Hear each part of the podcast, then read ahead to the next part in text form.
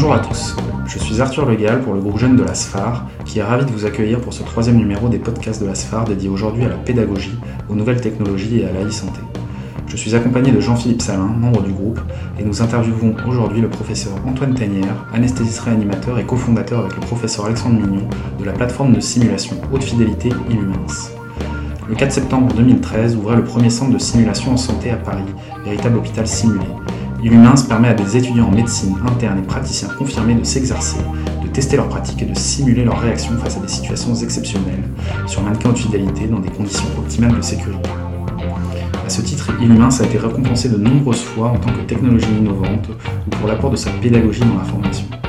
Nous avons la chance aujourd'hui de réaliser cette émission dans cet hôpital fantasmé situé au cœur de Paris, dans le quartier latin, au sein des locaux de l'ancien hôpital des Saints-Pères, bastion de la faculté de médecine de l'Université Paris-Descartes.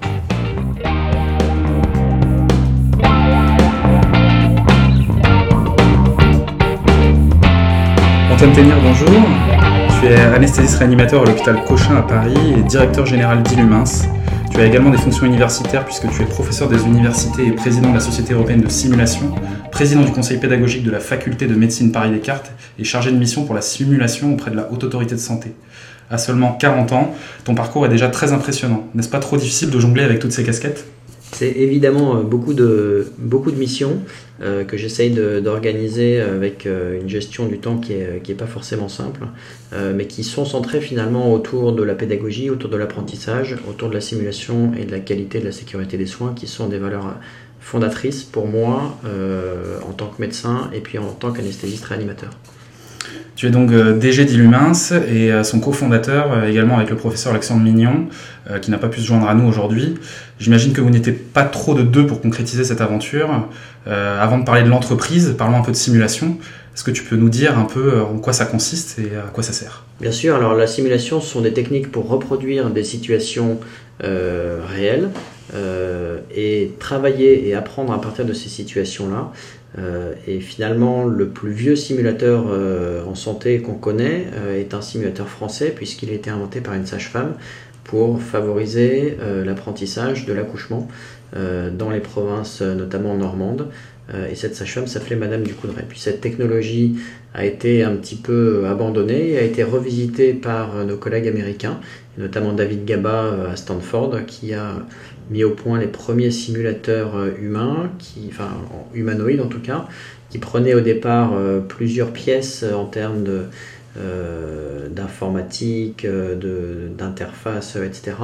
Et puis la technologie évoluant petit à petit, on arrivé à des choses qui sont maintenant extrêmement réalistes, extrêmement fonctionnelles et qui peuvent permettre de simuler beaucoup, beaucoup de choses, euh, évidemment dans notre spécialité, mais au-delà de ça, dans beaucoup d'autres thématiques de la santé en général et pas uniquement de la médecine.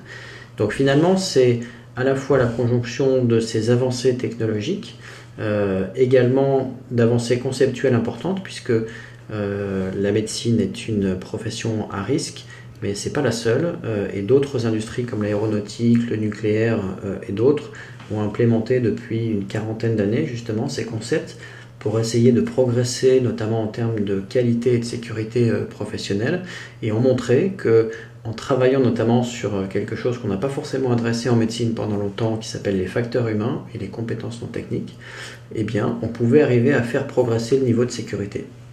Ce qui est très intéressant, c'est que l'anesthésie de réanimation est une spécialité qui est pionnière dans euh, l'amélioration de la qualité et de la sécurité des soins pour différentes raisons. D'abord parce qu'elle n'a pas de bénéfice thérapeutique direct qu'elle permet la réalisation euh, d'actes, de gestes ou de diagnostics interventionnels, mais aussi parce que certains de nos aînés euh, ont été pionniers dans la conception de l'organisation qui permet justement d'assurer à nos patients un niveau de qualité et de sécurité euh, adapté. Et donc c'est sur ces bases-là qu'on a construit une vraie initiative autour de la simulation. On n'a pas été les seuls, bien entendu, et d'autres anesthésistes réanimateurs en Ile-de-France euh, ou en France euh, ont, vite compris le, potentiel de ces, de ces approches-là.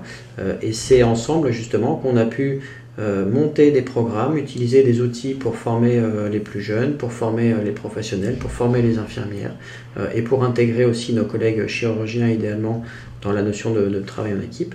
Et donc c'est avec tous ces outils-là qu'on a pu euh, mettre en place des programmes de formation par simulation dont le but est d'améliorer justement au quotidien ce qu'on peut faire en bloc opératoire, ce qu'on peut faire euh, en préhospitalier, ce qu'on peut faire dans toute la notion de soins périopératoires, etc. etc. L'originalité d'Illumins, qui est un département de l'université Paris-Descartes initialement et qui est maintenant en fait sur trois universités franciliennes, Paris-Descartes, Paris-Diderot, Paris-Nord, c'est d'avoir su monter au sein de nos institutions euh, une organisation à but non lucratif euh, qui permet justement de former des étudiants et des professionnels de santé avec une dimension très large. Euh, et ce qui se passe ici finalement touche aussi bien l'anesthésie-réanimation que la dermatologie, la maïotique, les soins infirmiers, la radiologie, la cardiologie, la pneumologie, etc. etc. C'est-à-dire que chaque spécialité peut apprendre son propre métier, mais de façon encore plus intéressante, chaque spécialité peut apprendre à travailler en équipe. Et un des modèles les plus intéressants, c'est ce qu'on met en place avec la gynécologie et l'obstétrique, c'est-à-dire la capacité de faire travailler des internes d'anesthésie-réanimation avec des internes d'obstétrique, avec des sages-femmes et avec des infirmières, où chacun apprend ses propres tâches et son propre métier, mais où surtout chacun apprend à travailler ensemble, parce que c'est une part importante de la performance de ce qu'une équipe va faire pour un patient euh, au quotidien. voilà un petit peu les objectifs de, base d'Illumin. C'est on a essayé de mettre en place de façon très aboutie un modèle qui permet de travailler avec beaucoup d'outils en simulation. Évidemment des choses pour apprendre les gestes, par exemple le torse de massage cardiaque, les têtes d'intubation, etc. Des choses qui sont très connues et très répandues, euh, mais qui permettent aujourd'hui de travailler sur des gestes de plus en plus complexes apprendre par exemple les ponctions, euh, ponctions lombaires, apprendre euh, la pose de péridurale sur des mannequins, etc. De travailler avec la notion de simulation haute fidélité qui permet le travail en équipe et la restitution de situations euh, qui peuvent être complexes, qui peuvent être graves, qui peuvent être rares, et travailler justement sur cette notion de collaboration en équipe de travailler également beaucoup beaucoup sur la communication, à la fois entre un patient et un professionnel de santé, mais aussi au sein des équipes, euh, et notamment la résolution des conflits par exemple. Et donc là, on travaille avec des acteurs qu'on a formés et qui euh, vont jouer le rôle de famille, de patient, de collègues avec différentes situations. Et puis un des modèles qui est probablement un des plus originaux et qu'on a été les premiers à mettre en place, c'est le modèle des environnements virtuels euh, et des jeux sérieux, c'est-à-dire des jeux vidéo qui vont euh, rescénariser des situations dans lesquelles on va pouvoir être immergé comme un professionnel de santé virtuel euh, et traverser une réalité virtuelle qui va permettre de prendre en charge un patient avatar qui va avoir une hémorragie de la délivrance, qui va avoir un accident de voiture, qui va avoir un trauma crânien, etc. etc. Donc c'est par exemple ce qu'on démontre ce week-end dans le, un des premiers congrès français de réalité virtuelle qui s'appelle Virtuality, sur lequel Illumin sera présent pour représenter la santé. Merci Antoine. T'as dit beaucoup de choses déjà. J'ai dit plein de choses. Donc on a vu au travers de cette euh, introduction qu'il existait euh, différents types de simulations euh, que proposait Illumins, qui permet en fait de travailler différents aspects de la pratique médicale, dont le leadership et le travail en équipe. tu as cité la simulation haute fidélité, le serious gaming. comment se situent ces différents types de simulations dans les formations que tu vas proposer? Quels sont les aspects que, que permet de travailler ce genre de, simulation Alors l'approche qu'on essaye d'avoir, euh, c'est vraiment de raisonner sur des problématiques d'apprentissage, c'est-à-dire par exemple pour le troisième cycle et pour les internes, euh, des programmes qui sont mis en place depuis longtemps dans le, le, programme de formation du DES d'anesthésie et réanimation d'Île-de-France. quels sont les objectifs pour un interne en premier semestre, en troisième semestre, en cinquième semestre, en septième semestre? En fonction des problématiques qu'on définit, des objectifs d'apprentissage, il y a des approches et des outils de simulation qui vont euh, aller euh, euh, se mettre en place et qui permettent, par exemple, pour des jeunes internes de premier semestre, d'apprendre tout ce qui tourne autour de l'abord veineux. bord veineux périphérique, bord veineux central, sous échographie, etc. etc. Il y a des problématiques qui tournent autour de l'accueil d'un patient en bloc opératoire, par exemple pour des jeunes internes.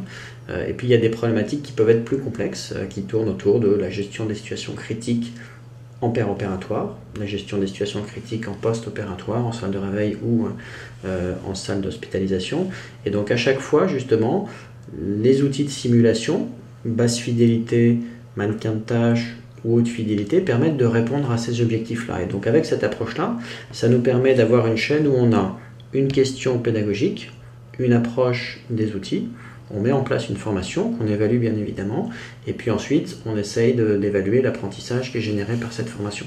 Euh, et donc finalement c'est une stratégie euh, qui a permis de euh, mettre en place de nombreux programmes en anesthésie et réanimation, mais aussi dans d'autres spécialités, et qui permet d'être sûr que non seulement on adapte de façon vraiment performante les outils et les approches qu'on va utiliser en simulation, mais surtout qu'on répond à l'objectif ou à la problématique de départ qui était de former sur la prise en charge des cathéters centraux, sur euh, l'anesthésie loroco-régionale par voie intraveineuse, euh, sur euh, l'apprentissage de l'échographie cardiaque, etc. etc.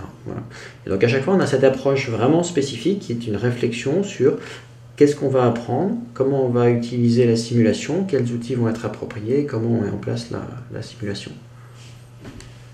Alors tu as parlé euh, des liens euh, et des supports euh, des différentes universités avec l'UMINS. tu as parlé aussi de projets pédagogiques autour des, des, étudiants. Est-ce qu'il y a un projet de validation des acquis, des connaissances via la simulation? Est-ce que ça s'inscrit dans un programme universitaire? Alors il y a toute une grande réflexion qui est national évidemment, mais aussi international, de savoir comment est-ce qu'on va utiliser la simulation euh, au sein des programmes de formation qui existent, ça c'est le premier aspect. Et le deuxième aspect, c'est aussi comment est-ce qu'on va utiliser la simulation comme un élément potentiel de validation des compétences euh, et éventuellement de certification. On a quelques exemples à travers le monde qui sont intéressants, je vais en, reparler tout à l'heure. La réflexion en France, euh, et notamment au sein du troisième cycle et puis de la formation continue, euh, c'est de savoir comment est-ce qu'on implémente la simulation. Le DES d'anesthésie-réanimation a été un DES pionnier en ce sens-là. Euh, avec la réforme du troisième cycle qui est en cours, l'ensemble des DES maintenant nous contactent pour imaginer la simulation au sein de leur programme. Et c'est avec cette expérience justement qu'on peut bâtir des programmes qui sont, sont pertinents. en pratique et de façon assez simple, il est tout à fait intelligent d'injecter de la simulation pour le troisième cycle, et à mon sens, c'est la population qui bénéficie le plus euh, de l'approche par simulation, quelles que soient ses modalités, c'est-à-dire mannequin basse fidélité, haute fidélité, au jeu sérieux et puis communication, euh, avec des objectifs de compétences. Et donc avec la même approche que j'ai décrit tout à l'heure, euh, on définit des objectifs, on met en place des formations adaptées et puis on évalue ces objectifs. Derrière ce troisième cycle, se pose la question euh, du maintien des compétences et puis éventuellement de la certification des compétences pour les professionnels, les professionnels qui sont formés. C'est une réflexion qui a été menée avec la Haute Autorité de Santé et dans la stratégie euh, globale, ce qui a été mis en place au départ dans les travaux initiés par cette institution, c'est de faire un certain nombre de recommandations pour essayer de faciliter la mise en place de la simulation essayer de définir des bonnes pratiques en simulation et puis essayer de définir des bonnes pratiques pour les centres qui font de la simulation. Et notamment, il y a tout un guide d'évaluation des centres de simulation qui est un document de, référence. Possiblement, et c'est des choses qui sont en discussion, ce sera intéressant de réfléchir à la possibilité, une fois que ces centres travaillent bien ensemble, que les programmes sont communs euh, et que euh, on peut accéder facilement euh, à des séances de simulation, ce sera intéressant de réfléchir justement à la possibilité de valider des compétences, éventuellement de certifier des professionnels de santé en simulation. C'est ce qui se fait déjà dans d'autres pays, notamment dans certains États aux États-Unis, où de façon régulière, les professionnels de santé, pour garantir leur niveau de compétence dans la prise en charge de telle ou telle pathologie, sont recertifier, réexaminer régulièrement en simulation. Et c'est une approche qui finalement peut faire du sens. quand on se dit que les patients deviennent de plus en plus consuméristes et de plus en plus exigeants, d'être capable de certifier un individu ou des équipes pour leur niveau de compétence, euh, ce qui n'a jusqu'à maintenant pas forcément été le cas en France, puisque euh, après le troisième cycle, eh bien, il n'y a plus forcément euh, d'examen ou de remise à niveau régulière en dehors de la formation continue. Donc la simulation se prête particulièrement à la mise en situation de situations exceptionnelles.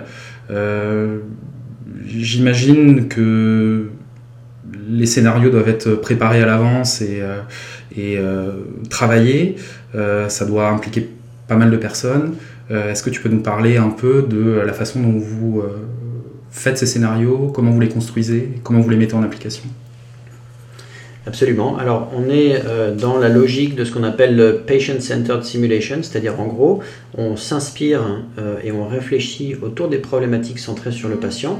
Et donc une des approches, c'est justement euh, de s'inspirer de la vraie vie, euh, des problématiques qu'on rencontre au quotidien, euh, des problématiques qui peuvent être un petit peu plus rares, pour créer des scénarios et travailler justement des objectifs pédagogiques spécifiques avec les gens qui viennent apprendre sur le centre de simulation.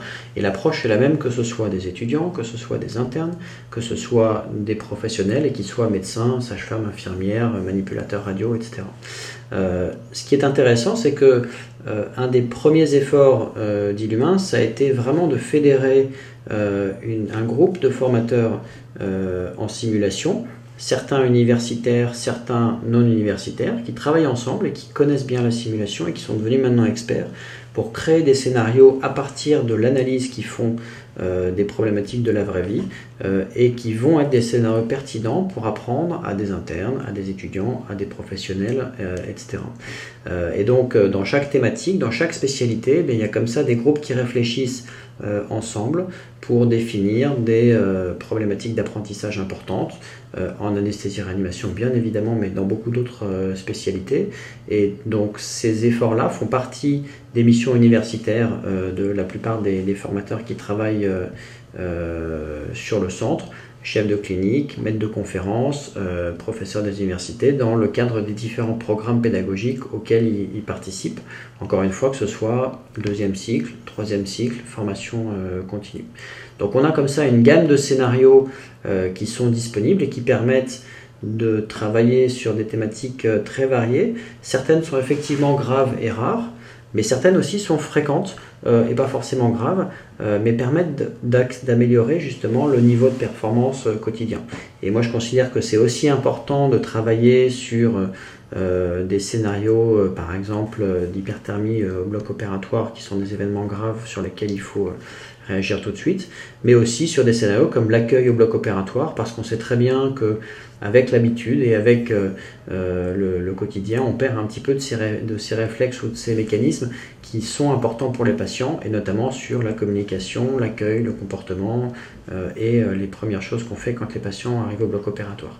Donc on essaye comme ça de panacher justement les programmes de, de, de scénarios qui permettent une vraie transformation de la formation et une partie, notamment la partie initiale des apprentissages, se fait maintenant, en tout cas euh, dans les facultés de médecine qui sont adossées à Illumins, avec des premières approches en simulation. D'un point de vue extérieur comme ça, euh, la simulation dont tu parles a un côté très technique, voire un peu euh, gadget. Mais quand on t'écoute, on voit qu'il y a beaucoup plus de profondeur, en particulier en sciences humaines et sociales avec la psychologie. tu nous as parlé de la façon dont les scénarios étaient rédigés avec un groupe de travail qui réfléchissait sur les programmes pédagogiques, en tout cas sur la pédagogie à pouvoir mettre en place. Euh, pour avoir déjà participé à des séances de simulation de fidélité, je me souviens qu'il y avait une séance qui paraissait très importante, qui était le débriefing, qui est aussi tournée euh, sur, euh, et axée sur la pédagogie et la psychologie. Est-ce qu'il faut être qualifié en psychologie ou en pédagogie pour pouvoir travailler à Illumins Alors c'est évidemment un point essentiel. le, premier aspect, c'est que la simulation, et notamment recréer des situations, c'est simplement euh, quelque chose qui permet d'aborder l'élément le plus important qui est le débriefing. Et donc euh, en ça, tu as tout à fait raison. L'apprentissage euh, en simulation, il se fait au moment du débriefing. Donc ça, on sait très bien, on l'a caractérisé et ça a été bien montré. Ce qui est très intéressant, au-delà de tous les programmes de formation qu'on met en place, c'est qu'il y a une unité de recherche qui est adossée à Illumins, euh, qui grossit régulièrement, qui comporte maintenant un postdoc, deux thésards, plusieurs étudiants en master plus tous les encadrants euh, qui euh, travaillent euh, autour de cette unité, et qui permet justement d'adresser des questions autour de la recherche, à la fois sur les pratiques, mais aussi sur l'apprentissage. Et donc on a toute une série de projets de recherche qui permettent d'essayer de mieux comprendre ces aspects autour de l'apprentissage, autour de la psychologie et autour de, la simulation. Pour revenir de façon plus pragmatique à, à la question, il est évident que c'est une approche qui est très complémentaire de ce qu'on a pu faire jusqu'à maintenant dans la médecine et qui prend en compte, comme je l'ai dit au départ, cette notion de compétences non techniques, qui sont des éléments très transversaux, qui ne sont pas spécifiques à la médecine, mais qui font partie intégrante de la performance de ce qu'un individu ou de ce qu'une équipe va pouvoir fournir dans une situation à un patient, à une famille, etc. Euh, et donc ce sont des approches sur lesquelles finalement on n'a pas forcément été ni sensibilisés ni formés, et dans lesquelles les psychologues, les ergonomes, mais aussi d'autres compétences euh, euh, très importantes vont nous aider à mieux comprendre comment, en termes d'organisation, en termes de communication, en termes de fonctionnement global, euh, eh bien, on va pouvoir améliorer ce qu'on fait tous les jours. Et c'est très intéressant parce que on, ouvre une porte sur quelque chose qu'on n'avait pas forcément abordé de façon euh, aussi euh, importante dans la santé et qui permet d'imaginer que on va pouvoir continuer la révolution sécuritaire qui a été mise en place en anesthésie-réanimation, mais aussi dans la médecine en général, de la même façon que l'aéronautique l'a fait il y a une quarantaine d'années. Donc c'est un enjeu pour le système de santé qui est très important et c'est pour ça que les pouvoirs publics, c'est pour ça que les centres hospitaliers, c'est pour ça que les universités euh, s'y intéressent euh, de façon euh, aussi importante et que c'est un élément qui est par ailleurs mis en avant de façon très claire par la conférence des doyens et par d'autres organisations comme un élément central du futur de l'apprentissage pour la santé. Tu as parlé tout à l'heure des, euh, formateurs et des scénaristes qui vont créer les, donc les scénarios ou qui vont diriger les séances de simulation. Est-ce qu'ils ont des formations particulières, ces personnels? Alors ça c'est une excellente question, c'est-à-dire que la réponse est évidemment oui. et comme beaucoup d'aspects autour de la pédagogie, euh, euh, on ne s'invente pas euh, pédagogue ou formateur en simulation. De la même façon que quand on était interne, on a appris à perfuser, poser un cathéter, à endormir un patient, eh bien quand on est enseignant, quand on est formateur, on apprend à faire un cours, on apprend à faire un examen et on apprend à former en simulation. Et c'est encore plus important, j'ai envie de dire, de bien être formé à l'utilisation de la simulation parce que euh, on va travailler sur des aspects qui sont potentiellement euh, complexes, euh, notamment pour les gens qui vont apprendre. Et le fait de créer des situations dans lesquelles on pourrait emmener des apprenants ou des professionnels dans des choses qui sont très difficiles ou pas forcément réelles, etc., serait inacceptable pour des formateurs en simulation. Donc on a euh, des programmes de formation, il y en a plusieurs en France, il y en a plusieurs à l'étranger, sous forme le plus souvent de formations qui sont courtes, entre 3 et 5 jours, mais la France est un, pays où il y a un modèle un peu différent qui est le modèle des diplômes d'université. Euh, et donc toutes ces formations permettent à des formateurs, qui soient universitaires ou non universitaires, de comprendre comment est-ce qu'on va former en simulation, de euh, la pédagogie qui sous-tend l'utilisation de la simulation à la manipulation des mannequins, à la création des scénarios et au débriefing. Donc, on accompagne, nous, la totalité des formateurs qui viennent sur la plateforme et beaucoup d'autres qui viennent se former de France et de l'étranger, euh, justement dans la compréhension et euh, euh, la formation autour des approches par simulation.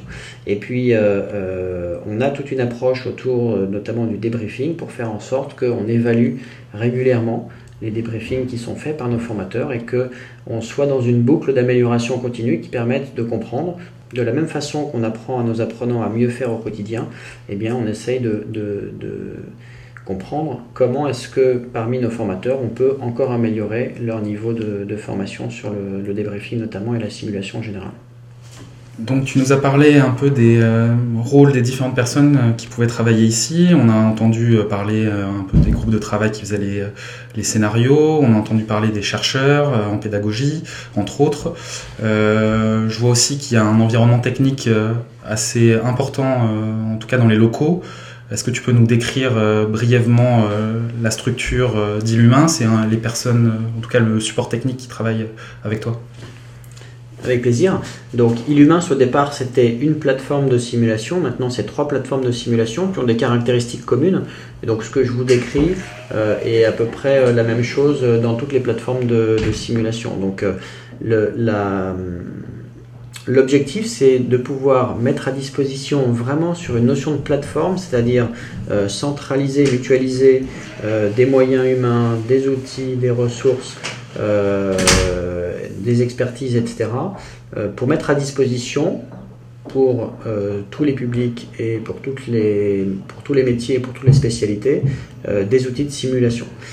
et donc ces outils ils vont de choses très simples à des choses très complexes et très technologiques.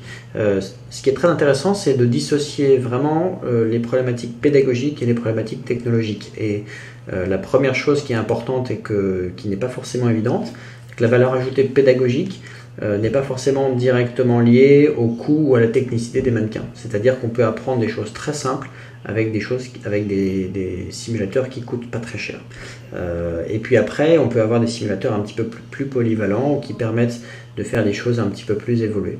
Donc on a une gamme euh, de, simulateurs qui est très variée et qui va de la tête d'intubation au mannequin d'ALR en passant par l'écho cardiaque, en passant par les simulateurs de radio interventionnelle, de fibroscopie, de coloscopie, de chirurgie et les mannequins de fidélité, etc.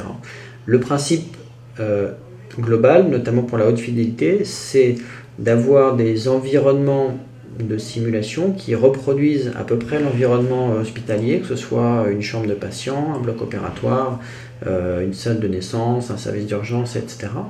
Dans laquelle on va à la fois avoir du matériel euh, médical qui va permettre aux soignants de s'identifier dans des situations qu'ils voient tous les jours, euh, où il va y avoir à la fois les mêmes bruits euh, et les mêmes environnements que ce qu'il voit au quotidien. Et puis surtout, il va y avoir à la place d'un patient un mannequin euh, qui est un mannequin relativement réaliste, qui peut cligner des yeux, qui peut parler, saigner, pleurer, faire beaucoup beaucoup de maladies, et qui se décline en nouveau-né, bébé, enfant, adulte, femme enceinte, euh, dans différentes situations et c'est ces situations-là justement qu'on va écrire sous forme de scénario pour utiliser ces environnements et ces mannequins euh, pour recréer des, situations réalistes. Voilà. Euh, la particularité c'est que l'ensemble de ce qui est fait sur le centre de simulation est filmé et retransmis et, enregistré et peut permettre justement pour le debriefing de s'appuyer sur euh, une vidéo pour revoir certains gestes, revoir certaines attitudes et discuter de la façon dont on peut améliorer justement les prises en charge à partir des mises en situation qui ont été, euh, créées. donc ça c'est un élément très important qui nous permet à la fois dans la formation de euh, revisionner certaines des séances et à la fois dans la recherche d'analyser offline euh, des comportements, des pratiques, euh, etc., pour mieux euh, les décrire ou pour mieux les comprendre. Donc il y a un environnement technologique qui est très important. Cet environnement peut éventuellement se déployer dans des sites hospitaliers, ce qu'on appelle la simulation in situ, mais la possibilité de l'avoir de façon simple et de façon très performante dans les centres de simulation est pour l'instant absolument importante. Mais il y a une vraie complémentarité entre ce qu'on peut faire dans un environnement hospitalier euh, pur et dans un centre de simulation, euh, avec dans les centres de simulation souvent des, des, environnements technologiques qui sont beaucoup plus aboutis et qui permettent de mieux travailler. Tu nous as dit que Illumin c'était une société à but non lucratif. On imagine que tous ces mannequins, ces formateurs, ces scénaristes et tout ça coûte extrêmement cher. Euh, est-ce que tu peux nous parler un peu du mode de financement d'Illumin, s'il te plaît? Bien sûr. Alors, Illumins, en fait, c'est même pas une société, c'est un département de l'université, c'est-à-dire au même titre qu'une faculté de médecine, une faculté de pharmacie, etc. C'est une organisation interne euh, de l'université, donc une structure de droit public, euh, qui est évidemment à but non lucratif et dont les missions sont de développer de la formation par simulation et de développer de la recherche autour de la, de la simulation. L'originalité du modèle, euh, au-delà de ce modèle public euh, très classique, c'est surtout qu'en fait, euh, Illumins euh, s'autofinance. et donc l'université met à disposition des locaux, mais la totalité des investissements et du fonctionnement qui sont réalisés sur les plateformes sont financés justement par Illumins lui-même donc ça permet de travailler euh, sur euh, des apports en donation, mécénat, euh, via la fondation de, l'université. Ça permet également de développer une activité propre de formation continue. ça permet également de répondre à des appels à projets, notamment via les ARS, notamment via l'Europe. et ça permet éventuellement de développer des activités de service ou de conseil pour d'autres centres de simulation en France ou à l'étranger qui souhaiteraient se développer. Et donc finalement, avec cette approche euh, innovante, eh on arrive à autofinancer la totalité de nos investissements et de nos fonctionnements, que ce soit pour la mise en place des plateformes, que ce soit pour l'acquisition des, simulateurs, certains coûtent par exemple jusqu'à 400 000 euros, euh, ou que ce soit pour le fonctionnement quotidien des séances pour les étudiants euh, en médecine, en soins infirmiers, etc. et puis Illumins paye une masse salariale de personnel temps plein qui font fonctionner le centre et euh, la, totalité des euh, formateurs universitaires qui travaillent ici, y compris moi-même, le font dans le cadre de leur mission universitaire et ne perçoivent à ce titre aucune rémunération supplémentaire, ni privée euh, ni publique. Donc c'est un modèle vraiment purement public qui permet de développer l'expertise universitaire et de mettre en place des approches innovantes au sein de nos institutions et c'est vraiment ce à quoi on a été attaché et qui nous permet d'avoir justement euh, ces activités à la fois en formation initiale, premier, deuxième, troisième cycle pour la, médecine notamment, et puis en formation continue. Alors pour en arriver jusqu'ici, euh, j'imagine que le chemin a été long. Euh, à quel moment était l'origine, euh, l'idée à la base C'était euh, de toi et d'Alexandre Mignon, j'imagine, mais est-ce que tu peux nous raconter un peu le, début de cette aventure? L'origine est, très intéressante. On a eu euh, la chance d'avoir quelques exemples pionniers en France et à l'étranger. Et puis Alexandre, et c'est dommage qu'il soit pas là pour le raconter mieux que moi, mais une de ses premières séances en simulation, c'était à, Copenhague avec nos collègues d'un centre qui s'appelle le DIMS, euh, Peter Dickman et Doris Ostergaard, où il a été euh, euh, dans une séance où il y avait la prise en charge d'une embolie amniotique. et donc il s'est rendu compte à ce moment-là, et je le dis parce que c'est lui qui le dit et qui le répète, qu'effectivement il avait un niveau de performance sous-optimal, et donc ça l'a beaucoup sensibilisé sur euh, l'utilisation de ces approches et la façon dont ça pouvait améliorer la pratique des professionnels. Et puis de façon intéressante, il est revenu ensuite euh, en France et euh, trois à six mois après, il s'est retrouvé dans une situation quasiment similaire, mais une vraie situation cette fois, qui lui a immédiatement rappelé sa séance de simulation et dans laquelle il a pu mettre en œuvre très rapidement un diagnostic, les manœuvres appropriées et faire en sorte que la patiente qui avait cette embolie euh, amniotique avec un arrêt cardiaque puisse survivre, euh, ce qui est relativement rare. Et donc à partir de ça, je pense que ça a déclenché chez lui euh, quelque chose qui lui a permis de comprendre vraiment le potentiel de, la simulation. on avait nous travaillé en amont pour bien regarder la littérature scientifique sur le sujet, et puis on s'est très vite investi dans la simulation pour notre spécialité et on a vu le potentiel important qu'il y avait au-delà de notre spécialité de fédérer euh, d'autres spécialités et d'autres métiers de la santé, évidemment dans notre environnement direct, c'est-à-dire bloc opératoire, plateau interventionnel, mais au-delà de ça, euh, notamment dans une dynamique d'apprentissage, toutes les spécialités de la médecine et tous les métiers de la santé. Et donc c'est assez rapidement qu'on a été voir nos institutions, l'assistance publique, hôpitaux de Paris, et puis l'Université Paris Descartes, qui nous ont soutenus, qui nous ont suivis qui nous ont aidés à monter euh, Illumins, euh, qui est un centre aujourd'hui euh, sur la plateforme Descartes qui forme plus de 6000 personnes par an, qui adresse une vingtaine ou une trentaine de spécialités et de métiers différents et qui développe justement tous ces outils dont certains sont très innovants comme les jeux sérieux autour de la, simulation. Donc le point de départ, ça a été ça, et ça a été quelque chose qui est arrivé en même temps. On a essayé d'être un petit peu l'étincelle, mais on n'a pas été les seuls. Il y a beaucoup d'autres centres en France et à l'étranger qui ont contribué à développer ça. On a, été, euh, essayé d'être justement au départ d'un mouvement plus global euh, qui a été ensuite soutenu par la Haute Autorité de Santé, qui a été soutenu par les doyens, qui a été soutenu par la faculté pour promouvoir l'utilisation de la simulation. et puis on a vu au fil des années un certain nombre de polémiques, comme par exemple celle sur les touchés vaginaux, comme par exemple celle sur les notions de consentement, etc., arriver et sans rentrer forcément dans les origines de ces polémiques, ce, sont des éléments qui ont permis de mettre en avant justement l'intérêt de la simulation dans la formation des professionnels de santé.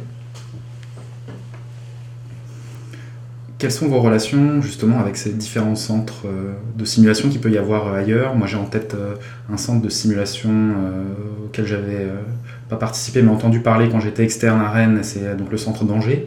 Euh, quelles sont vos relations justement avec ces, centres-là? Est-ce qu'il y a des projets de, je sais pas, de fédération ou quelque chose comme ça? Alors évidemment, il y a des projets de fédération. J'étais il y a une dizaine de jours justement à Angers avec son directeur Jean-Claude Grandry et puis le, directeur général du CHU euh, Yann Bubien. Euh, et les efforts qu'on essaye de faire en travaillant avec les directeurs de centres de simulation, c'est justement de fédérer un maximum les centres de simulation pour faire en sorte que éventuellement on puisse mutualiser du matériel, mais surtout on ne soit pas chacun dans son coin à inventer des programmes euh, dupliqués, euh, etc. La prise en charge de l'arrêt cardiaque, c'est la même à Paris, c'est la même à Lyon, c'est la même à Berlin, c'est la même aux États-Unis, à, quelques peu de choses près. Ce sont des choses qui sont régulées par des recommandations internationales. Donc il y a un enjeu qui est important, c'est justement d'arriver à faire travailler ces centres de simulation ensemble, euh, à la fois dans le cadre des programmes transversaux, comme par exemple le troisième cycle et le, le DES d'anesthésie réanimation, mais de façon plus générale à l'échelle d'une spécialité, euh, pour euh, faire en sorte qu'il y ait des programmes communs via notamment les collèges, par exemple. Donc la France développe euh, beaucoup de centres de simulation. Chaque CHU a maintenant euh, à peu près son centre de simulation. Euh, certains sont un petit peu plus anciens, comme par exemple Angers, comme par exemple Bicêtre. et l'enjeu justement, c'est d'arriver à fédérer ces initiatives et faire en sorte euh, compte tenu de l'impact en termes d'apprentissage et en termes de qualité de sécurité des soins, on puisse vraiment collaborer. Il y a différentes structures pour ça. Euh, la France a mis en place une société francophone de simulation en santé qui s'appelle la SOFRASIMS. Euh, et puis il y a une société européenne de simulation en santé que j'ai le plaisir de présider depuis maintenant deux ans qui s'appelle le Sésame. Et sur le plan international, il y a beaucoup d'autres groupements dont l'objectif est de faire progresser la connaissance et de favoriser l'utilisation de ces outils. Ça ne veut pas forcément dire que tout est rose et que tout le monde travaille euh, ensemble, mais ça veut dire en tout cas qu'on essaye, et c'est quelque chose que moi j'essaye de façon vraiment active de, faire, euh, qu'on essaye de travailler tous ensemble. Un des exemples justement, c'est qu'au mois de juin ici, euh, à Paris Descartes, eh bien, il y aura un congrès international de simulation en santé qui rassemble plus de 35 pays pour essayer justement de fédérer des initiatives en formation et en recherche autour de la simulation. Donc, euh, Alexandre Mignon a pris des fonctions à, l'hôpital de Marseille. Euh, j'imagine qu'il y a un projet pour Illumins également là-bas et ça s'intègre dans ce cadre-là Alors, oui, même si je ne peux pas en donner tous les détails à l'heure actuelle, puisque évidemment c'est euh, l'université et la faculté de médecine de Marseille qui sont à l'initiative de ce projet-là. En tout cas, ce que je peux vous dire, c'est que de notre côté, le réseau des trois plateformes franciliennes euh, est tout à fait euh, euh, intéressé et aidant pour faciliter le développement d'autres plateformes similaires, notamment à Marseille. On a la même approche à l'étranger également. On est très sollicité par le Maghreb, par l'Afrique francophone, mais également par la Chine ou par le Moyen-Orient, notamment dans sa partie francophone. Donc on a cette logique internationale où on essaye de d'exporter notre, notre expertise euh, et de pouvoir justement favoriser le développement de centres de simulation ou d'initiatives de simulation euh, dans les institutions, les pays qui souhaitent le faire. Comment tu imagines le futur d'Illumin, c'est au sens plus large de la pédagogie en santé? Alors je pense qu'on a, on a plusieurs exemples intéressants pour essayer de se projeter. Euh, le premier, c'est de sortir de la santé, comme je le disais tout à l'heure, et de regarder les autres industries à risque, notamment l'aéronautique. Quand on regarde ce que font euh, les industries aéronautiques, eh bien, on voit que la simulation est vraiment intégrée euh, de façon quotidienne dans la pratique professionnelle. Et je pense que dans la santé, avec l'évolution des cultures, avec l'évolution des réglementations et avec le développement de la simulation, on arrivera un jour à quelque chose euh, qui ressemblera à ça. Je pense et je souhaite que ça puisse aller encore plus vite que dans l'aéronautique. Ça veut dire qu'on aura appris de leur expertise. Euh, et on voit bien le mouvement qui se fait en France et qui permet justement de donner accès à de plus en plus de professionnels, à de plus en plus d'internes, à de plus en plus d'étudiants, à des centres de, simulation. Donc ça, c'est un élément important et faire en sorte que euh, quand on travaille sur un mois, eh on va passer euh, un ou deux jours à se former en simulation. Une des problématiques qu'il faudra euh, résoudre pour ça, c'est le problème de manque de personnel dans les hôpitaux, qui est une problématique réelle justement, qui est un frein à la mise en place euh, de séances de simulation où on va libérer du personnel euh, pour, se, pour se former. Donc ça, c'est la première chose. La deuxième chose euh, qu'on peut voir en regardant d'autres pays qui font de la simulation depuis un petit peu plus longtemps que la France, et notamment les États-Unis, c'est qu'il y a une intrication importante entre euh, la simulation, la pratique professionnelle et les régulations. On parlait tout à l'heure de recertification. Euh, il est possible que un jour on puisse évaluer des compétences pour des étudiants, c'est ce qu'on essaie de mettre en place ici, pour des internes et pour des professionnels, et que ces compétences puissent être suivies et renforcées grâce à la simulation tout au long de la vie. C'est le concept de formation euh, tout au long de la vie. Donc ça, c'est le deuxième élément. Le troisième élément, c'est les approches autour des outils de simulation. Quand on voit l'évolution extrêmement rapide, la miniaturisation la technologie des, mannequins et des environnements virtuels qu'on utilise, euh, on imagine très bien que extrêmement rapidement, on va pouvoir resimuler facilement n'importe quel type de situation dans des conditions extrêmement réalistes. Euh, et je pense que c'est intéressant justement euh, de bien voir qu'on va avoir accès très rapidement à ces outils euh, extrêmement évolués. Dans ce raz-de-marée technologique, je l'ai dit mais je le redis, ce qui est important pour nous, c'est vraiment de se concentrer sur l'expertise et sur l'approche pédagogique la technologie et les outils sont pour nous des moyens d'apprendre, mais ce ne sont pas des finalités. Donc ça fait partie des éléments du futur de la simulation. On voit bien en tout cas qu'il y a une vraie dynamique qui s'est créée. On voit bien que l'anesthésie-réanimation a joué un rôle pionnier euh, et continue à être vraiment en avant euh, dans ces technologies. Et je pense qu'il faut qu'on capitalise là-dessus pour asseoir notre expertise et jouer le rôle central qu'on peut jouer dans les centres hospitaliers euh, et fédérer autour de nous les spécialités chirurgicales, tous les plateaux techniques interventionnels, euh, pneumologie, gastroentérologie avec les fibroscopies, etc., etc., euh, pour faire avancer justement ces notions d'organisation, de simulation et de qualité et de sécurité des soins. Antoine Ténière, merci beaucoup de nous avoir accueillis et répondu à nos questions. J'en ai juste une petite dernière pour la route. Euh, comment on fait pour venir euh, se former euh, à Illumins dans tes locaux pour une séance? Alors, c'est assez simple, la porte est évidemment grande ouverte. Euh, il y a différents types de formations, différents types de programmes, et donc la plupart des gens qui viennent euh, ici se former sont intégrés dans des programmes pour les étudiants, pour les internes via le DES, euh, pour la formation continue. et donc, soit les gens viennent à travers ces programmes, ou alors ils nous contactent spontanément avec des idées ou des projets de formation, avec des idées ou des projets d'implication aussi, avec des idées ou des projets de recherche. et donc, on essaye d'intégrer le maximum de, de monde justement faire grandir ces initiatives de simulation. Un des travaux qu'Illumins réalise en partenariat avec d'autres centres de simulation, c'est justement d'arriver à fédérer des programmes euh, dont certains sont portés d'ailleurs par le groupe jeune euh, de l'ASFAR euh, et de dupliquer dans différentes villes en même temps des formations, par exemple sur la prise en charge des polytraumatisés qu'on fait en lien. Donc ça, ça me paraît un élément important et là le groupe jeune de la l'ASFAR a un rôle euh, particulièrement important justement pour arriver à réunir des expertises, et à faire en sorte que euh, les internes de différentes villes en France puissent avoir accès au même programme. On est à votre disposition euh, via notre site internet, par email ou vous pouvez venir nous voir directement. On sera ravis de travailler avec vous pour vous faire mieux comprendre vous intégrer dans les programmes de simulation. Merci beaucoup. Merci.